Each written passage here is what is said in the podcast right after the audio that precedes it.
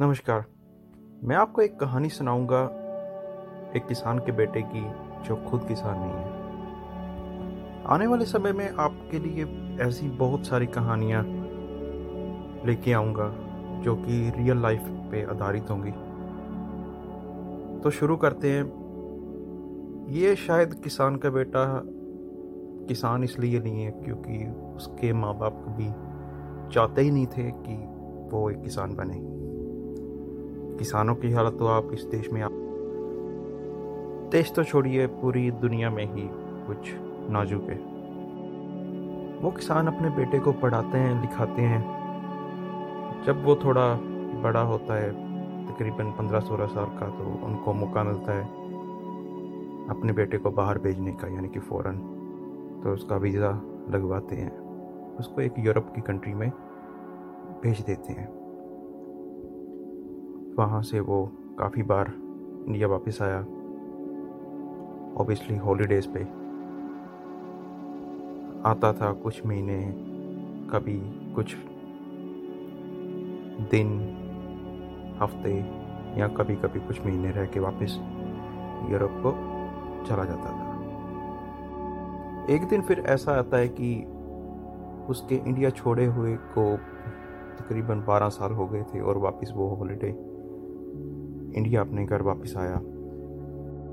एक शाम उसने मोटरसाइकिल लिया और मंडी चला गया। मंडी वही जगह जहाँ पे आप, अपना धान, खेती बाड़ी का जो भी सामान लेना या बेचना, आरती की जो दुकान होती है वहीं पे होती है। मंडी वो अपने मोटरसाइकिल पे गया और शाम का टाइम था। तो उसने देखा उसके पिताजी अपनी ट्रैक्टर ट्रॉली पे वहाँ एक ट्रक के पास खड़े हैं। तो ट्रक के पास और भी काफ़ी लोग हैं, तकरीबन गिनती तो पक्का नहीं पता कितनी होगी, पर पचास से सौ लोग खड़े होंगे। कोई वहाँ पे लाइन नहीं थी, कोई कुछ नहीं था, सिर्फ़ एक भीड़ थी। काफ़ी सारे ट्रैक्टर ट्रॉलियाँ और एक ट्रक खड़ा था।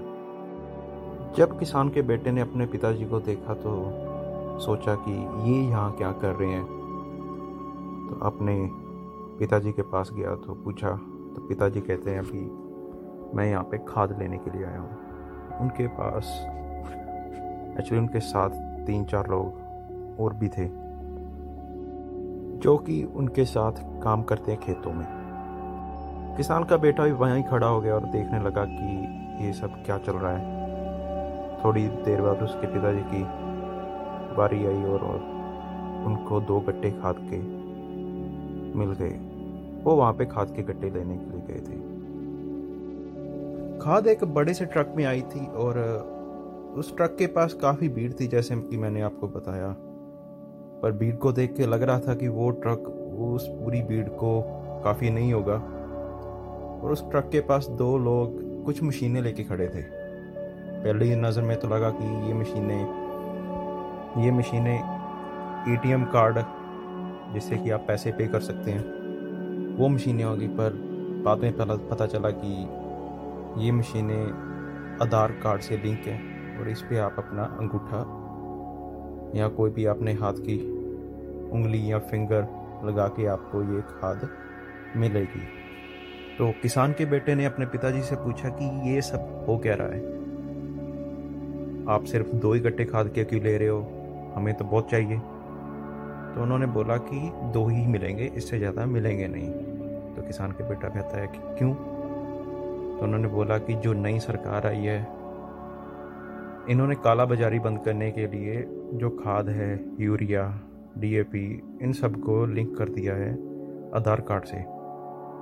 सिंपल शब्दों में ये कि अगर आप अगर आप खाद लोगे तो एक पर्सन एक आदमी या औरत के फिंगरप्रिंट पे दो खाद के गड्ढे आपको मिल जाएँगे। तो पहली सोच में तो ये लगता है कि आइडिया बहुत अच्छा है, ऐसे काला बाजारी बंद हो जाएगी, किसी को ज़्यादा नहीं, किसी को कम नहीं मिलेगी। तो इतनी देर में बेटा सोच ही रहा होता है कि पिताजी ने दो तीन लोगों को और वहाँ खाद लेने के लिए भेजा जो कि उनके साथ ही आए थे। वो भी जाते हैं दो दो गट्टे और खाद के लेके वहाँ पे आ जाते हैं। वो पिताजी के लिए काम कर रहे हैं, पिताजी ने उनका सबका पे किया था तो ठीक है। चलिए, ये सब ख़त्म होता है और किसान और उनका बेटा घर वापस आ जाते हैं। घर वापस आने के बाद किसान का बेटा सिर्फ़ यही सोचता रहता है कि कि ये सिर्फ़ दो गट्टे ही क्यों? बहुत चाहिए, काफ़ी चाहिए। क्यों चाहिए? क्योंकि एक किसान है जिसका सिर्फ़ एक बीघा ज़मीन हो सकती है। और वो एक आदमी है, उसको दो गट्टे खाद के मिल जाएँगे। एक बीघा ज़मीन के लिए आपको आधा गट्टा खाद का लगभग चाहिए होता है। तो उसका काम चल जाएगा। और दूसरी ओर एक किसान है जिसके सौ बीघा, सौ एकड़ या कुछ भी आप कह लो, ज़मीन है। वो थोड़ा बड़ा किसान है।